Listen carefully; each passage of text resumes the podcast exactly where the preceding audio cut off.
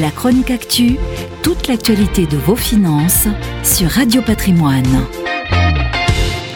Quand on parle de baisse des prix à Paris, il faut tout de suite ajouter qu'elle n'est que relative par rapport au niveau stratosphérique atteint récemment dans la capitale.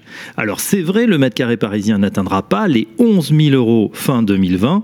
Subissant une légère inflexion, les prix dans la capitale seraient même en baisse légère de 0,5% pour atteindre 10 540 euros le mètre carré au 1er octobre.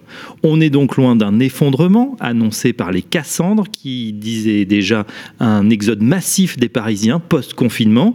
Tout d'abord parce que les petites surfaces sont toujours autant prisées, même si les propriétaires souffrent de la désaffection de leurs biens suite à la chute de fréquentation des touristes, ils passent temporairement leurs biens en contrat longue durée.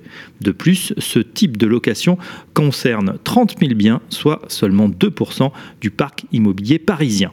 Quant aux plus grandes surfaces, la baisse de 0,9% est attribuable à la saisonnalité.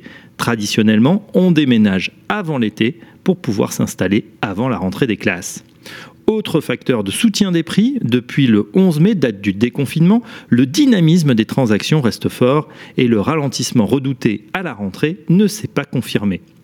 Autre gagnante du monde d'après, la banlieue parisienne, notamment en petite couronne, tire son épingle du jeu. Les Français ont certes des envies de verdure et d'extérieur, mais ne sont pas pour autant prêts à émigrer en race campagne. Oui à la maison de campagne, mais à la périphérie d'une grande ville. La chronique actu, toute l'actualité de vos finances sur Radio Patrimoine.